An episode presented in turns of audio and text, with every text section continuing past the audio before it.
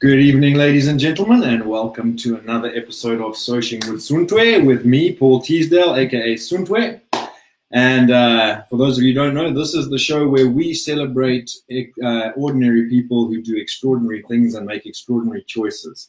Because we don't believe that there are any extraordinary people out there. We believe there's only ordinary people who decide to take extraordinary decisions and uh, make extraordinary choices in their lives, and as a result, live extraordinary lives. So, um, yeah, join us today. Um, if you're there already, please drop a comment, tag your mates, share with whoever you like. Just bear with me a second while I do my shares and all the rest of it. Uh, going to get this out there so that we can uh, all enjoy together um, and get this show on the road. Today we will be having uh, Greg Marcus Datizi from Bristol. Very interesting guy. Can't wait to get it going. Um, let's just get these shares done quick. If you are there, drop a comment. Let us know where you're from, where you're watching from. Say hi, and we can start rolling. Remember that we are always really stoked to get involved with um, uh, with any questions or interaction from you. The whole point is that you interact with the, the show as well. So if you're if you're listening on the podcast, obviously it's after the fact, so the live is not available. But if you're on, on it with us now on Facebook Live, then please get involved in the comments. Um, share to group. That one. Uh, that one. That one. That one. That one. Share to my page. No. Uh, cool. I'm just going to set up a watch party on the Searching with Suntwe group because apparently you can. So um, I just want to check how to do that. I think Graham did it last time. Uh, start watch party. Start. Sweet. That was easy enough. And then on this side, um, we'll just open it up. So that's great. Oh, this is very interesting. Anyway, so I've learned something new today as well. So that's cool. Um, right, without any further ado, oh, we've got uh, Nicola, Hazel, Talia. That's great. So we've already got a few people on board, and uh, we can get this thing, this whole thing cracking. So without any further ado, let me welcome Greg Marcus Datizi. Here he comes. Greg, welcome. How's it going, mate? Hi, mate. How are you doing? It's good to yeah. see you. How's Bristol on this uh, fine day? We've got a major rain here today. All the sunny weather's gone, and it's been rain, rain, rain, rain, rain all day long. Well, I was saying to you actually before, it's it's quite humid here, quite sticky. So we're we're getting days that are just changeable all the time, you know. Um, and uh, I know that that's often the nature in the UK, but uh, it's like I could get used to the sun, you know. I, I like the sun. Maybe it's in my genes. I don't know. yeah, the Italian but, uh, yeah, not your British genes. The Italian ones, yeah, definitely. so, Bristol, wonderful. Um, so, just to kick us off here now, let's start from the beginning because we're going to go through a whole lot of stuff now and dig quite deep into into the situation. Um, for those who are just joining us, Greg is a, is a podcaster, um, a coach. Um, he's a writer, 26 books, I believe, which is just absolutely unfathomable to me. Um, I'm in the process of trying to write one, never mind 26, and it's uh, yeah, it's a hell of a thing. So, your the, the, the way I got to know Greg was through uh, a mutual friend, um, Nicholas Marilia. Um, Nick is from Bulawayo. He went to the same school as I did, and uh, I don't know. Did he tell you to reach out to me, or did I reach out to you? I can't remember. Yeah, uh, so I, I, met Nick in Bristol actually, um, and we became sort of good buddies. And you know, one of those minds that you just want to listen to his ideas all the time. So I got chatting to him about his ideas. He listened to mine, and we had a few beers. And um, and then he sort of said to me, "Ah, oh, there's a guy I know who's pretty cool. Get you introduced to him." So I was like, "Yeah, sure. You know, then, let's do then, this." And then he said, and there's also another So guy I know eventually, called that you should meet too.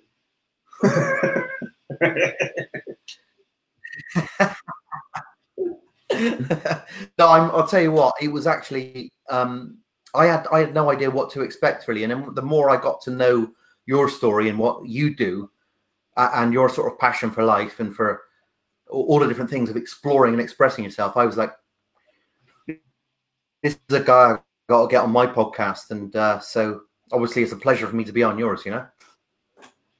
Well, it was an absolute pleasure to be on yours, and uh, and uh, yeah, I mean, since that day we've spoken quite a lot, and um, through the various groups and stuff that we that you've uh, started, it's been it's been a it's been a great journey getting to know you, man.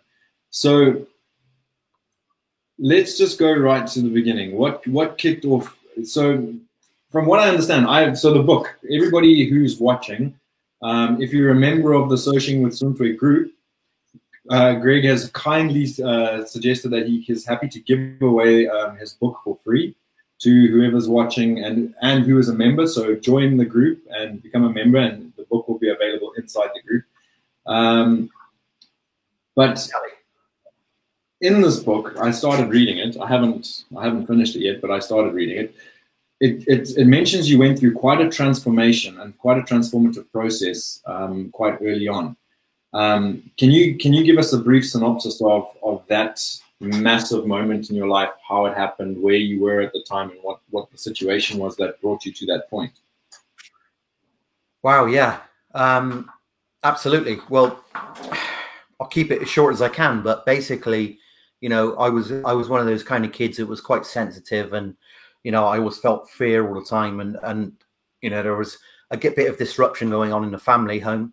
Um, and so as I grew older, I was a bit fearful of like people and situations, and you know, I didn't really know how to find myself in life. Um, and I, I got into drugs a little bit, you know, like a lot of people do, drinking, drugs, partying.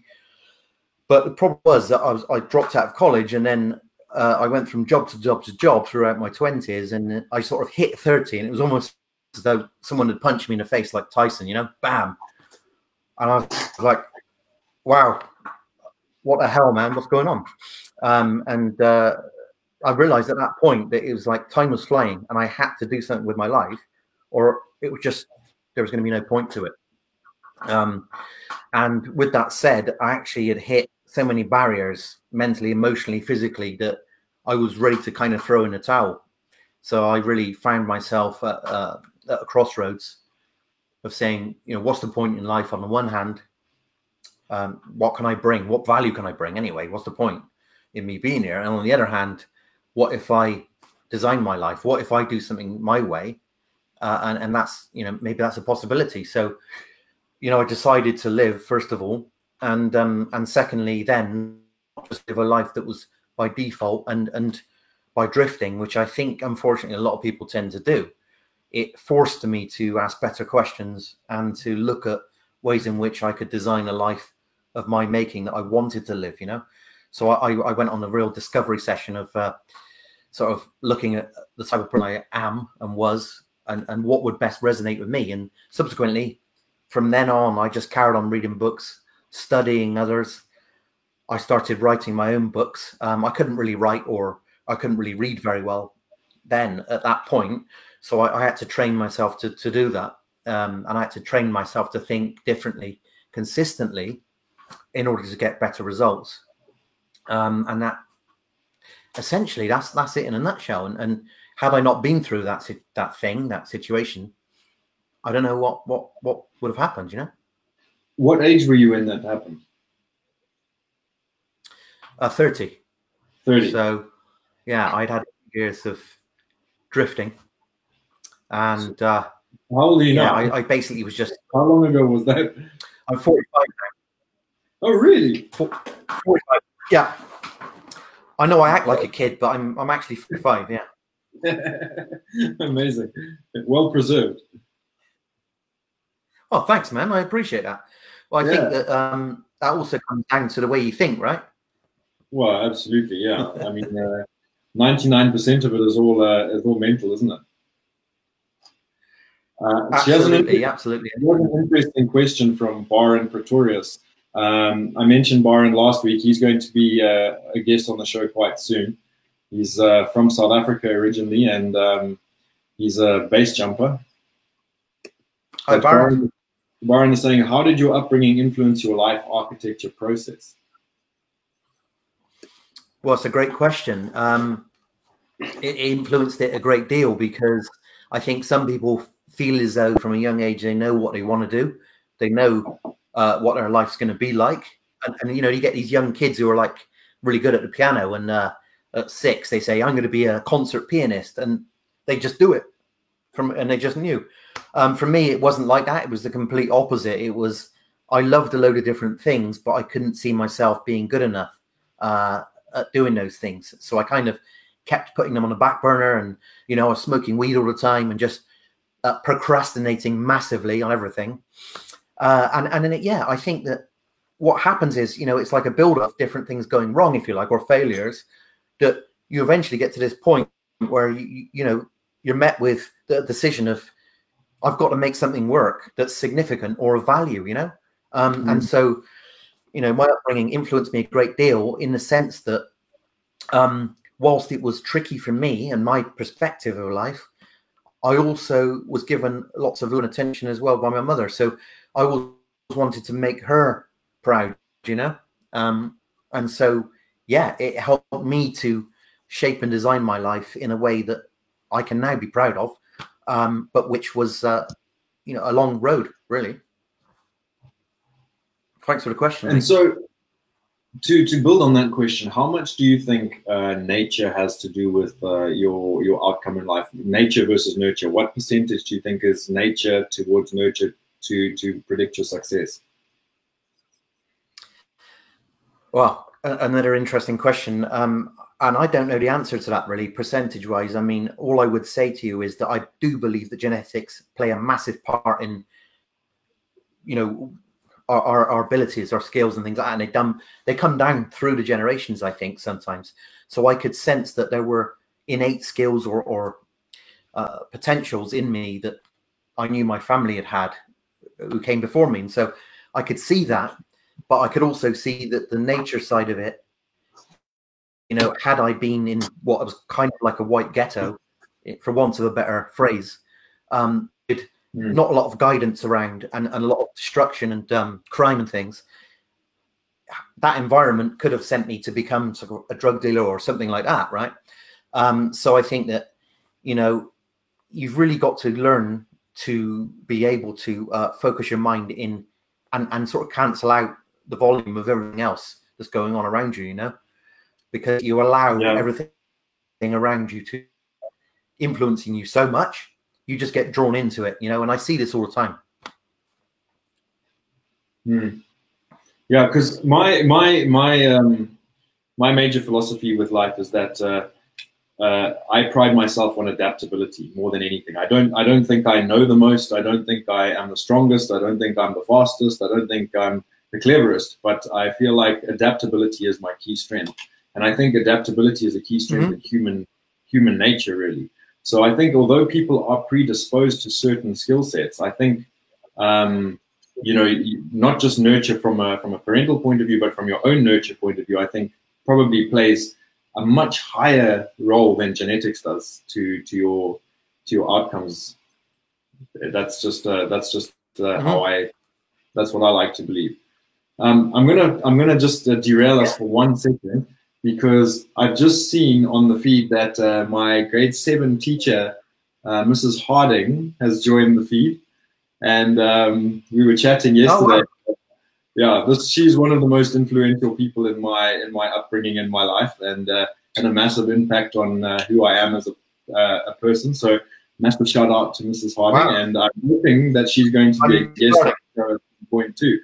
So, um, yeah, stoked that she's watching yeah. Stoked that she's watching and hoping that um, hoping that she's going to join us soon. And then uh, Byron's awesome. got another another comment. Uh, in the architecture process, did the mm-hmm. change of countenances uh, slash friends play a large or small small role in uh, shaping your new life? Great point. Well, I will say actually that a lot of my friends that I attracted then or, or sort of connected with were based on my level of self worth, I guess. Um, so I had some great friends. You know, we had fun together. I don't regret uh, any of those people in my life, but what I would say is this: is if you if your level of uh, consciousness or the way you live is expecting a certain standard, you're going to get that certain standard of people in your life. You know, so what what you've really got to see is that if there's people in your life that are bringing you down or they don't believe in your dreams or they're just getting you into the wrong things. You've got to start learning about who you need to let go of versus who you need to bring into your life you know? And it can be tough because we, all know what it's like when we've got good friends um, who we have fun with. They can be fun but sometimes they can also be enablers for the wrong things you know? Um, and until you you change yourself you know, or, or change your situation and mentality, you you could be stuck in it. And I, that's what happens to a lot of people. You know, they get stuck in um, in the situation they're in and with the influences around them. So I think it's just about having that awareness to say, this is not really for me. I'm gonna I'm gonna start you know associating with people who not only believe in me but also challenge me to to grow mm. to expand because I think we're expansive creatures. You know, um, and as you said, you can adapt. You can change um, as much as you need to if, if you really uh, believe in yourself. Hi, uh, Delina, Mrs. Harding. Nice to see you. That's a nice uh, hi, everybody. What a great welcome. Thanks for it's an honor. Um, so to to build on what you said as well, uh, you know, there's the old saying, the old cliche, or the old saying that you are the average of the five people you hang around with most, um, which is uh, which is absolutely I, I find to be true. And then the other thing is, is that you often mm. there's an interesting comment uh, uh, concept of frenemies. I don't know if you've had if you've heard much about that or um, delved into the idea of frenemies.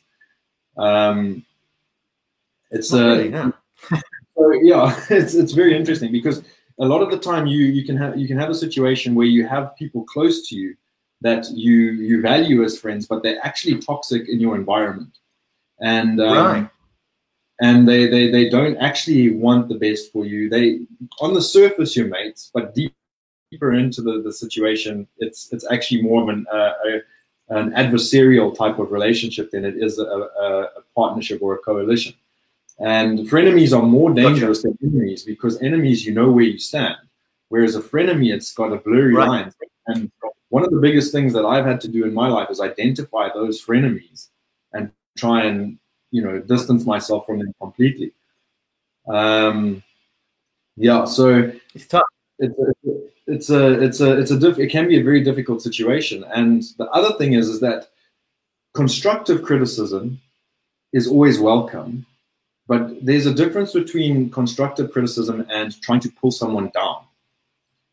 And trying to identify the difference between mm-hmm. constructive criticism and, and the latter, where someone's actually just being a hater, is is is often a blurry area as well when it comes to the, the, the friends and family and that kind of thing. And and um, what I've noticed as well is that you know if constructive criticism is normally done privately, it's normally done in a proactive, uh, constructive, uh, love uh, manner that comes from a point of love and serves to try and build you up in the process rather than de- destructive, uh-huh. where they're trying to pull you down and and uh, uh, bring you down to earth or cut you down to size a little bit, which is it's not it's not constructive. It's not helping anybody. Sure. And um, you know, you often see it in, in uh, Facebook comments and social media comments that have no value except hate. Right. And my policy on that sort of thing is yeah. if you if you're going to make comments on my on my stuff that's positive and giving me tips and helping me improve and helping me grow and helping me do those things, then you're a mate and you're you're you're you're you're trying to help and you're trying to to be a friend. But if you're just being a if you're just being hateful mm. and a dick, I don't have time for that. I just cut you. Um, yeah. So I don't know if you have anything yeah. to add to that. Well, I would, I would, I would agree with you there. I think that the thing being is, is we can even get it with parents and uh, you know people who are in our lives, associates, friends, who deep down, for some reason, they may not want us to succeed because of something within them that they didn't succeed, for example, or you know. So you can, uh, often get these kind of things, or people don't believe that you can do something beyond what they believe. You know what I mean? Um, so yeah, I, I, agree with you. I think that there's nothing wrong with uh, criticism and with encouragement. Um, uh, it's just that if people are just there to tell you what you're doing wrong all the time without offering um, a, another view on it, then again, this could be a part of the of the problem of um, having people in your life who aren't helping you to to progress. You know, and I think if we're expansive beings, which I believe we are, then um, we really want to be careful about who we listen to, you know, and what we watch because it's it's like the addictions, you know. If if you if you got uh, instant gratification of even coffee, you know, junk food, Netflix, eventually these can become so dependent, or you can become so dependent upon them that they can even drag you down to to wasting your time or making you addicted or hooked. Or so it's just about having that kind of awareness, isn't it, with um, what's going on around you as well, whilst maintaining that firm direction and vision within. You know, and I think if you know where you're going within. Um, and you and you practice rehearsing that, um, that really becomes powerful, you know? Yeah, absolutely. Um, has actually got a great point here. Um, according to research by social psychologist Dr. David McClelland of Harvard, the people you habitually associate with determine as much as 95% of your success or failure in life. That's very interesting. Wow. It is. It is. Yeah, and um, I can quite well believe that, you know. Um, and the fact is, you only got to look around you, uh, people you know, right, or people that have been in your life who've never changed anything. For example, who are they spending time with? Who are they listening to? Mm. What what's the, what's their thought processes? You know, what are they believing in? And until they can sort of change and snap out of that a bit and listen to another opinion, they may all, always be in that in that life story, you know, and and uh, believing that that is their life when actually it's just the choices they made up until that point. Yeah, but that's also another thing that I've always tried to to to live by wherever I can. Is I've always I'm always happy to be the worst player at the table than the best player at the table, because if I'm the best player at the table, I have nothing to gain. Good I'm the worst yeah. player, I can learn from every single other person at the table. But if I'm the best player there, I've got nothing to learn. Right. And then right. no progress. Yeah. And you know, we can always learn, right? I mean, people who think that they know everything are almost the ones who know nothing because there's so much like this in no, I know everything about XYZ and that's it. There's always more to learn. Um, and, and there's always more to I just believe in being, you know, a student of life and, and a servant leader, you know. So I'm I'm I'm happy to be a servant. You know, a lot of people will think of it as a, as a derogatory thing, but for me, it's it's the greatest thing to be able to serve other people and to help them and empower them, and to then become leaders in their own right. Um, leaders that just you know, I can't see anything better than that um, sort of philosophy. You know, I agree with you for if, if you ask me, the, the the entire purpose of life is service. But if people go, what is the purpose of life? What is what is the meaning? it, it is service. And whatever you're doing at whatever level, there has to be some kind of service to the greater whole or the greater good or the greater whatever you want to call it for it to be meaningful. Because without that meaning, mm-hmm. there's no fulfillment. Um, you know everybody's always going on about happiness and chasing happiness and this is another thing that i uh, i always harp on about ad infinitum and i think happiness is for kids you want to be happy eat an ice cream but it's going to last for about 10 minutes. If you want to be fulfilled you need to get fulfillment growth through service service through suffering. It's there's you know fulfillment is for big boys and uh, happiness is for kids. Well yeah yeah i mean you know it's good to strive for happiness, isn't it, in, in, in life? But with that wisdom that you've got, you know that you're going to have suffering getting there because you've got to learn to understand what fulfillment is, you know, and satisfaction out of something like in the roles that we play in, in jobs and businesses. And a lot of people are upset and sad in lives because they're in the roles that they don't belong in, you know? They're not fulfilled. yeah. So, um, bring up again.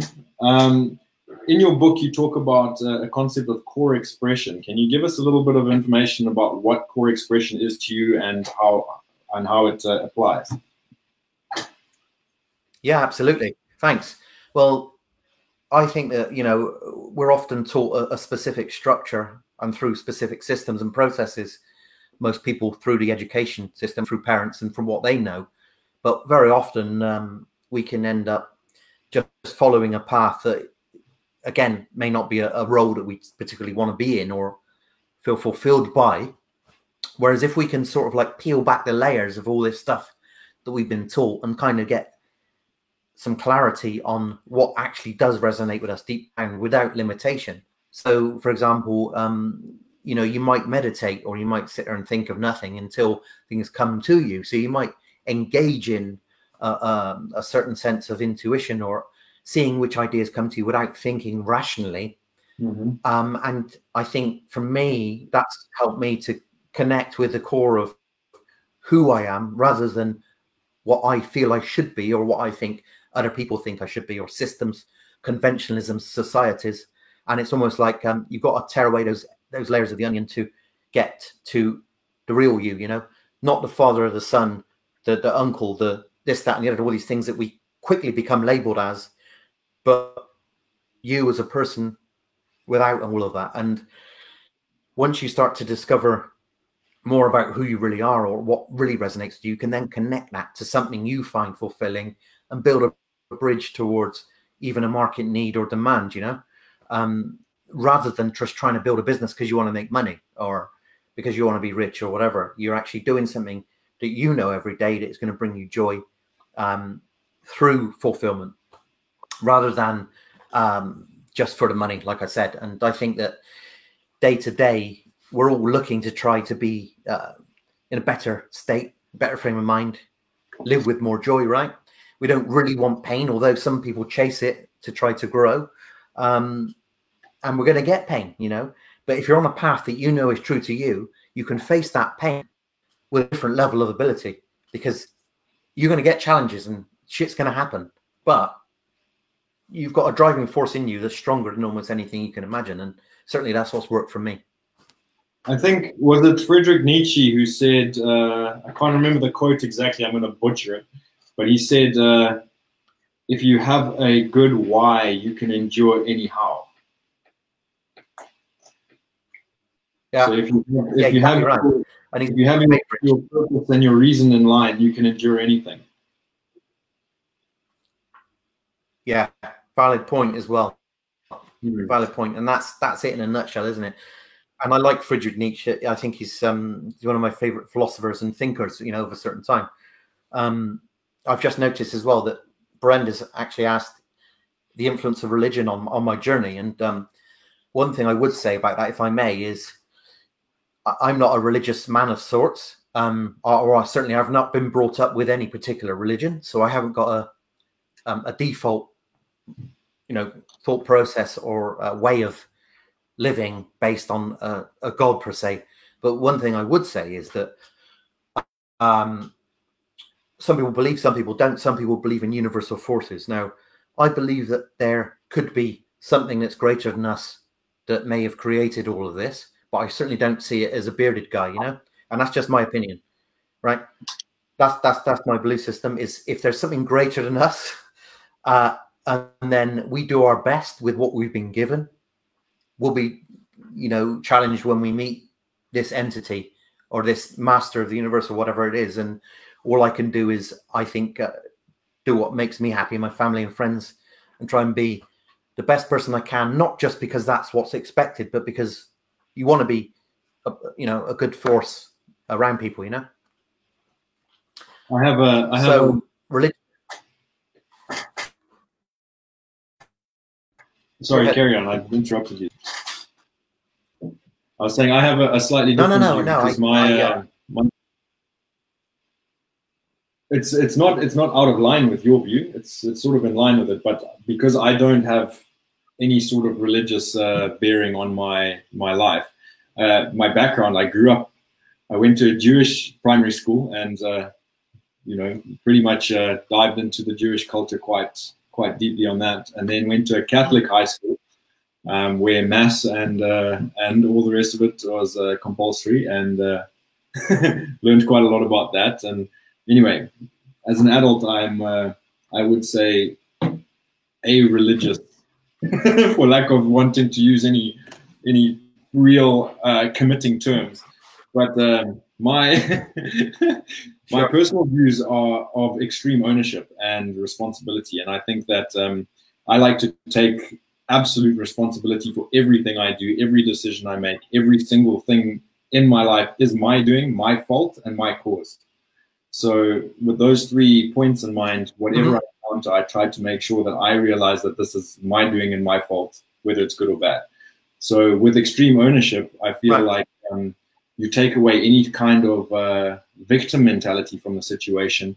You take a, a situation mm-hmm. where you own 100% and take responsibility for every part of your life and it gives you an, a, a proact, uh, it gives you a standpoint and a, and a place to start of where you can be proactive in your approach to how you're going to deal with each situation after that. So, yeah, it's a, it's that's a very very long and tough topic to talk about because it's it's also quite controversial. But um, your points are completely sure. valid. Uh, I I think uh, yeah, absolutely spot on.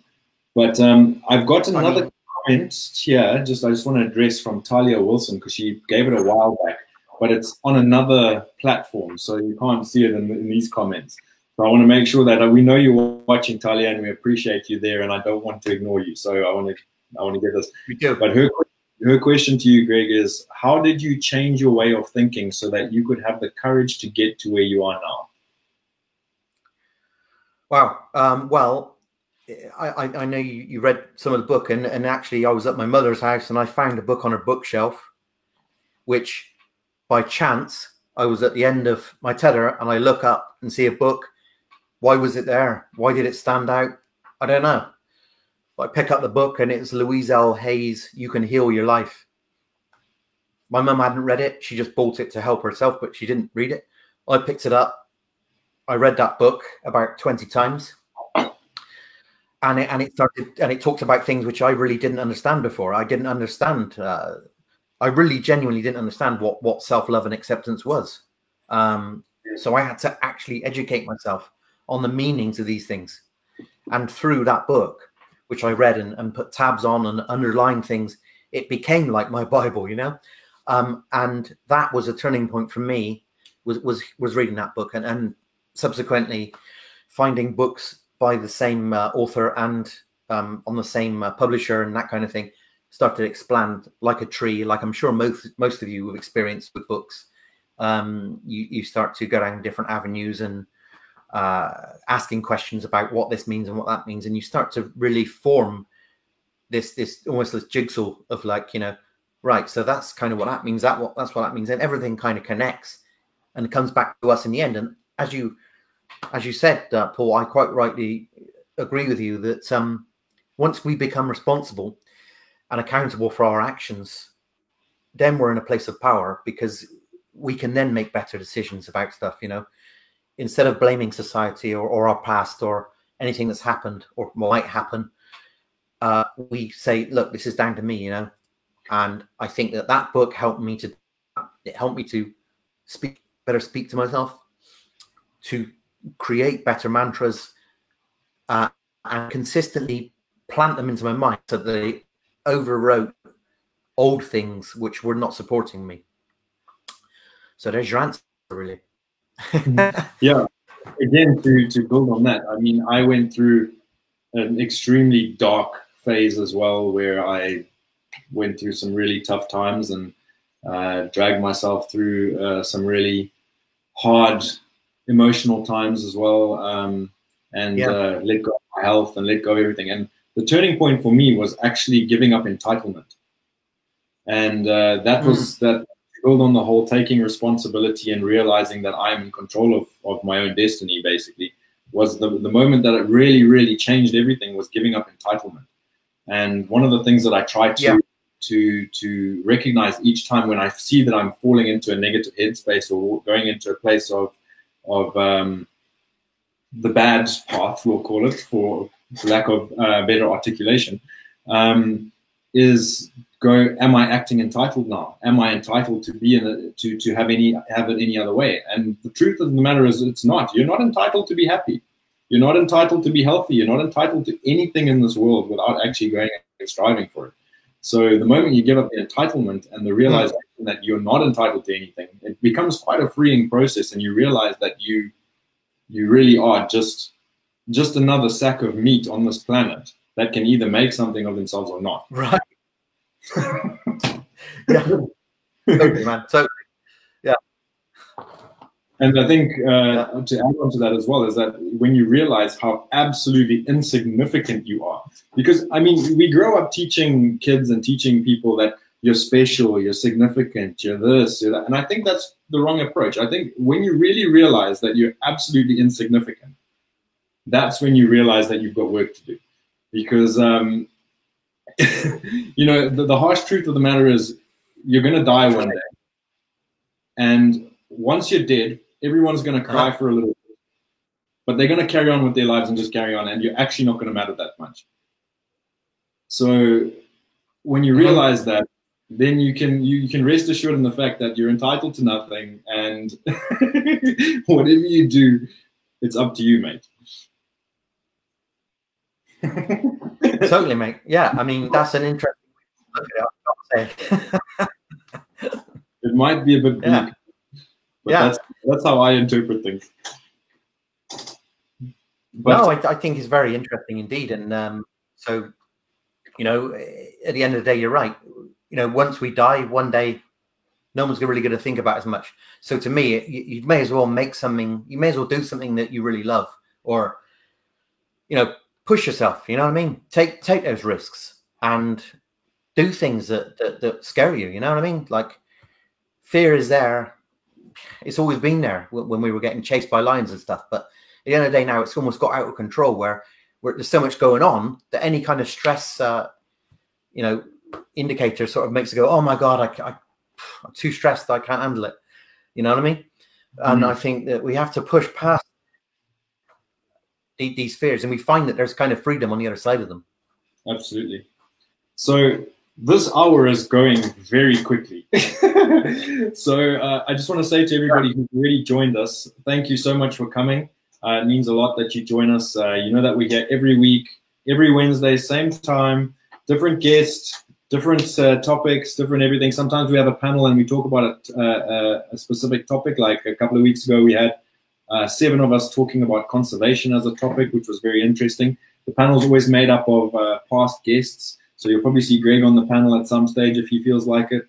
Um, uh, we've got sure. an interesting panel discussion coming up that would be a good one for you to be on, Greg, which is actually uh, depression in males, men's depression, and why it's a taboo topic. Cool. Yeah, okay.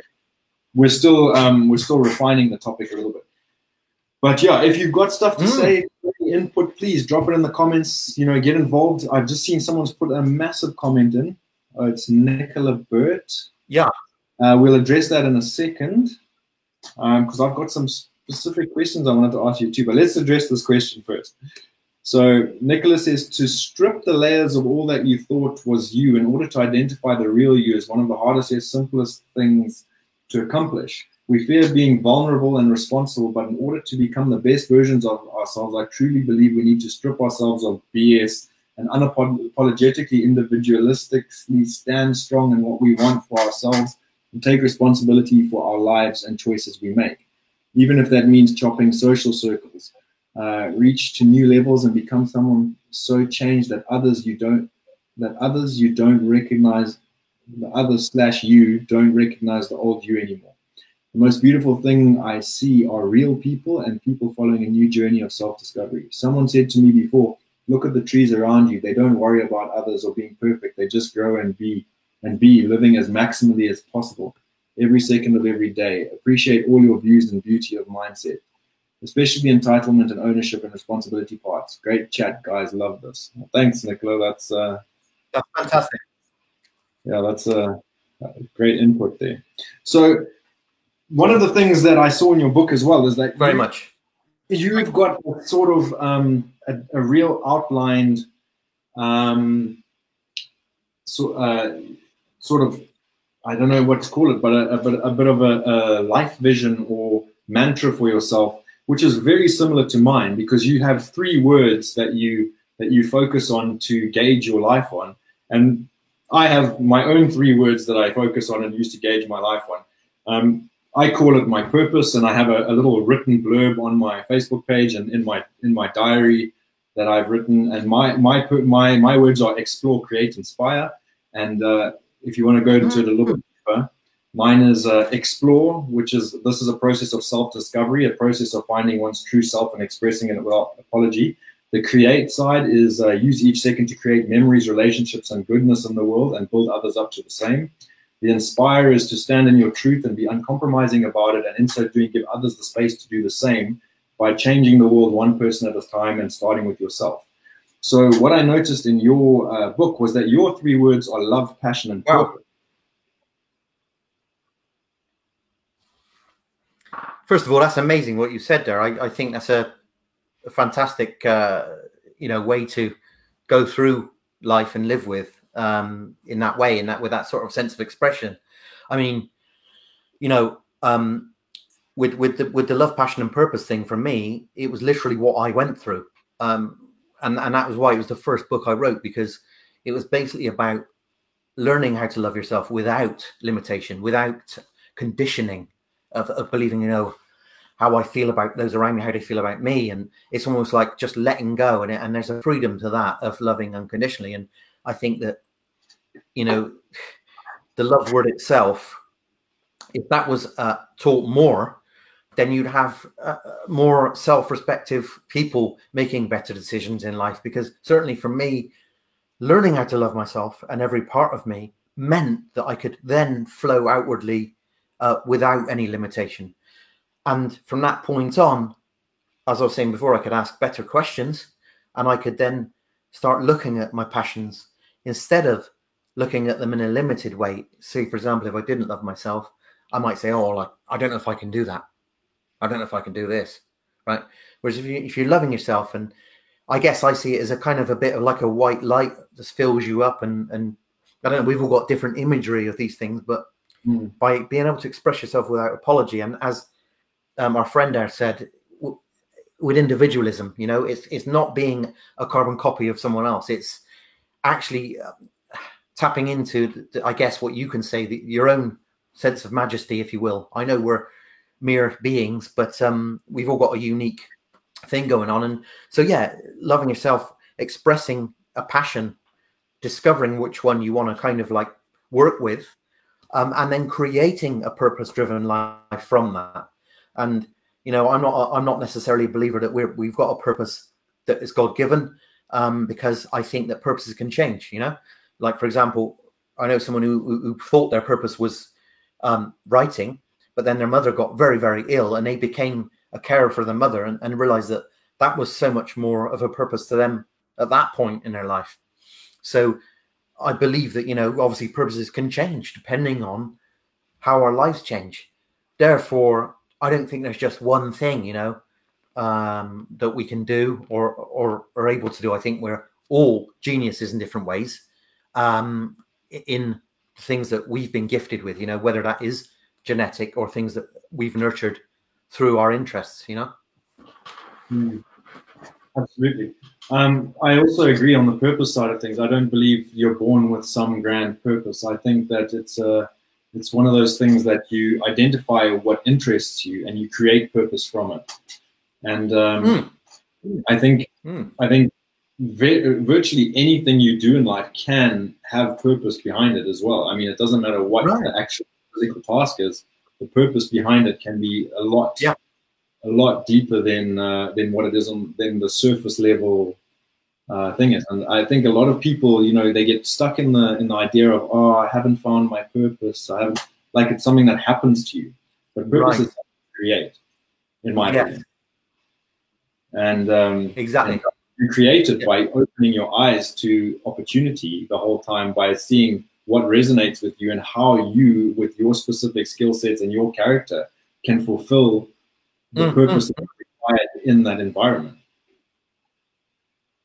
and yeah, yeah, and then it happens. Yeah. So, so it's yeah, it's interesting, and then interesting on the love side of things as well. As I think my personal belief system again is that uh, I always try to remind myself that love is not a transaction. It's not a transaction. It's not a transactionary process. Love is a state of being. So either you're either being loved mm. or you're being. So you can um, you can either be expressing yourself from a point of love or you'll be expressing yourself from a point of fear. And at any given point, at any time in any relationship, you're either being love or being fear. So when when we meet each other now and we talk to each other now, I hope I'm expressing love to uh, uh, a, and expressing myself from a state of love and not from a state of fear while we while we talk. And because you do the same thing, we create an environment together that is creative and, and beautiful. Right. Absolutely. Um, we have a uh, a comment from Holly Blunt. And she says, as humans, we are hardwired to seek security, which may be functional or not. Being able to reach self actualization uh, requires more than desire and motivation. It requires all our basic needs to be met in a positive way, including love.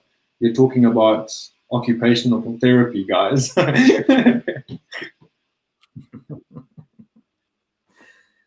yeah, good comment. yeah, so, absolutely. Va- valid. Absolutely. Um, so yeah, going back to your to your story again, you you basically went from from nowhere to mm-hmm. creating a, a situation where you were uh, turning your life around, and as a result, uh, started to to become a coach where you helped other people turn their lives around. Is that correct? Correct. Yeah. Okay. Yeah. What was, what was the transition yeah. for How long did it? How long was it between your moment of realization? Then how long was it your your own process of growth before you then started uh, implementing uh, implementing the, the the ideas you had learned and stuff uh, for other people?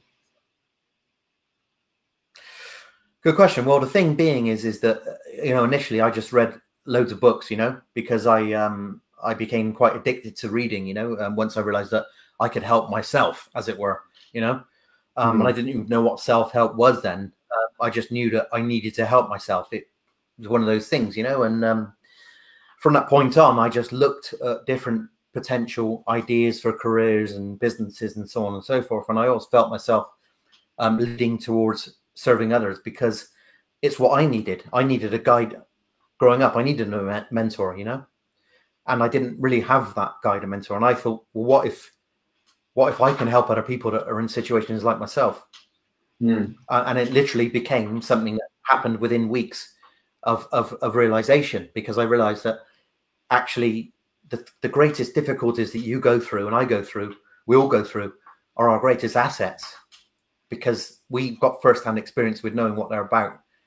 And therefore, when people say, "Oh yeah, I'm really stuck," you know, I'm lost in in this job, or uh, I'm a college dropout or um, I hate my business, you know exactly what I'm kind of going through. You know, it might be slightly different situations, but ultimately they're coming from the same song sheet. You know what I mean? So mm. they need someone there to guide them, to support them, to empower them, to encourage them, and to keep them on track and um, and to get that plan up together. Really, because I think that a lot of people just literally as I was saying before, drift around and just hope that some magic thing's going to come along and that their purpose is going to come and smack them in the face, you know? And it's like, no, no, no, no. You know, you have to discover what the hell's going on first in your life, you know? Get rid of all the junk and, and get some clarity around some of the things that you might want to focus on. And from mm. that point, you're going to be able to start crossing that bridge and seeing ahead of you what might be that vision that starts to come into into place. And uh, I think it takes work and, and it takes the right mentor to help you. And, and luckily, um, I'm able to help people to do essentially what what I went through uh, and to um, do what they want to do, write their own book, uh, build their own business, work with their passions, create some kind of purpose driven life and create that plan. Absolutely. Um, yeah, I've just pressed a button that I shouldn't have pressed. Oh, we're back. Technical difficulties happen sometimes. We have got roughly 10 minutes left. I'm always pressing the wrong button. mate. uh, we've got roughly 10 minutes left. So I just want to encourage anyone who's watching, if you have any questions now, drop them in because we're going to start wrapping up in 10 minutes. So drop them in now. We'll try and address as much as we can. If there's no more questions in the next 10 minutes, then we're going to wrap it. Um, we will take as many questions as there are. Um, uh, yeah, and uh, and uh, we uh, we are very happy and very grateful for everyone who's who's joined us today, and um, it's been a great chat with uh, some great input. Um, but yeah, so before we go, can you tell us a little bit about what you do now, uh, um, and and what kind of services you do offer, how people can get in touch with you, what what it is that, in case someone watching is interested and and wants uh, wants some some help in this specific area, just let us know exactly what it is you do. Yeah, sure. Thanks, Paul. Well, you know, as you see my name, if you Google my name, you'll see my books and videos, uh, where I work, where I live. Don't don't follow me though, because uh, you know, I'm, I, I like to hide. no, I'm just kidding. Basically, um, so I, I build small businesses, uh, most of all through growth and through self growth. So I, I believe that mindset is a very important part of growing in, in life and in business. Um, mm. And um, when we want to grow a, a, business that we're passionate about, we need to first of all do what what we were talking about really, and, and that is to discover more about ourselves and, and how we can tap into what matters to us most, so we can bring our greatest values to something and, and basically love what we do every day, you know, and wake up on a Monday morning excited about our role. So yeah, essentially what I'm doing now is I'm helping people to discover their passions, um, design the correct kind of business models or roles for them, and to develop those roles across a six month period where um, where I basically am there right by your side every step of the way until you get to the point where you're happy and uh, we go from there. So I'm not kind of like one of those. There's a lot of coaches around nowadays, right? I'm not really what a coach as such. I'm more of a mentor, a consultant. You know, I like to actually offer advice as well. You know, whilst I like to empower people, I also believe that you can empower people or you like, but people need a roadmap. Uh, and essentially, that's where I come in and help them to build that, get that roadmap, and uh, start getting the results in their lives that they've always really wanted to find. You know. So again, yeah, you can you can Google my name and find me uh, there, and you'll find my website, my small business blog. I've got my books and, and a podcast that I, I run with uh, Rob, my partner, uh, on the podcast. And uh, yeah, I look forward to hearing what what what gets you passionate and uh, and what your ideas are, and seeing how they can be evolved. And I love I love hearing people's ideas, you know. And as as you know, Paul, I've worked with Nick a little bit, and um, you know he's he's an ideas guy who's got inventions pending, some of them, and uh, it just excites me, you know. It's great. That's fantastic. Um, we've got uh, from Talia Wilson on the other platform again. Uh, she's saying, before you go, please can you tell me the name of that book you mentioned in response to my question? Um, I want to buy it and read it. So I guess that's the book you pulled off your mom's shelf. Oh yeah, sure. Um, that book is by Louise L. Hay, which is called "You Can Heal Your Life." And uh, I recommend everybody should read it. Yeah, do you want me to type? Um, I've typed it into direct response to Talia, but we can put it in the main comments of the main video as well afterwards. It's fine, so everybody can be able to to to find it. The last thing I wanted to ask you: What is the legacy that you want to leave behind, and what do you want to leave the world knowing? What is the the main message that you that you want your life to mean once you're gone? I know it's a big question. Wow.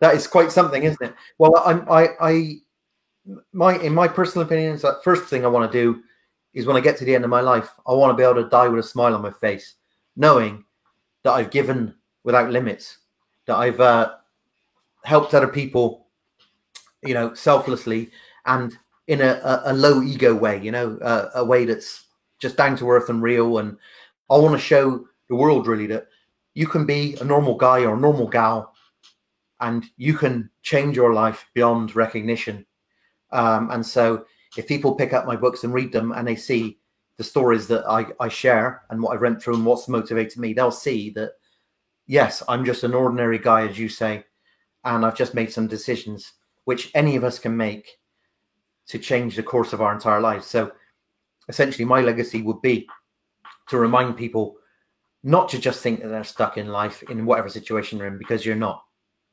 You can change it. Absolutely. That's wonderful. Greg, thank you so much. That has been amazing. This has been uh, one of my favorite chats that we've had so far. Episode 17. I've been doing this for 17 weeks solid now, uh, which is quite a commitment. Like, sorry? It is. quite a commitment indeed, mate. Um, oh, we've got uh, Delina Harding, that's my teacher, says, I love the idea of three keywords. Would be inspiring to hear more from others. Absolutely. Um, yeah, uh, if anybody yeah. else but, uh, wants to do that as an exercise, pick out your three keywords, write what they mean to you, drop them in the comments, inbox me. I would be absolutely amazed to hear anyone else's uh, take on that or or um, yeah, or be involved in the, the creative process of that. Maybe I'll start a, a thread in the group, in the Searching with Suntwe group. Actually, that's a great idea. I'll start a thread there. I'll post it there and say, what are your three yeah. words? I'll put mine up and Greg will put his up and we will just create a thread just on that. Um, the Searching with Suntwe group is meant, to, is meant to be a platform for like-minded people. It's meant to be a community that we build um, for everyone who's interested in exploring ideas, exploring perspectives, growing, um, you know, just exploring the world and creating relationships. If you want to get in there, it's it's there for that. It's uh, it's there to network. It's there to to to whatever. So I, I think that's a great. That will be a great first actual first post for it. And thank you, Mrs. H, for that. Um, yeah. Good idea, Mrs. Harding. Uh, Rosie says, Paul, make sure you get this on catch up quick. Damn, I was late from work. Don't worry, Rosie. I'll send you the podcast and the YouTube video. You'll be fine. You can watch it after the after the fact. Um, yeah, so that that's going to be great. Um, I don't want to take this too long. So again, thank you everybody for coming. We're here every Wednesday, same time, same place, uh, different guests, different topic. Um, but yeah, if you haven't already joined the group searching for searching with Suntwe, um, uh, tag your mates, tell your friends about it. The more, the merrier. The, the better it can be, and you make you make this all worthwhile. So it's wonderful, and I'm I'm so stoked that uh, people are finding value out of this. If you're not finding value, then please be free to move along. Also, tell us what you can do, what we can do that's better. If there's anything that you think could be better or uh, ways we could improve, we're absolutely happy to get any kind of constructive criticism. But uh, like I said earlier, keep it kind, keep it neat, keep it tidy. Hyenas bite when they're pissed off. Um, yeah, so, so again, Greg, thank you so much for coming. It's been absolutely amazing, and um, thank you for your time. And I look absolute pleasure, Pam look forward to getting to know you more. And uh, I'm planning, I will plan to come and have a trip to Bristol, come and meet you properly and uh, spend some time with you, mate. Please do. But otherwise, uh, stay here anytime. That's it from us. We'll catch you all later. Cheers, guys. Cheers, guys.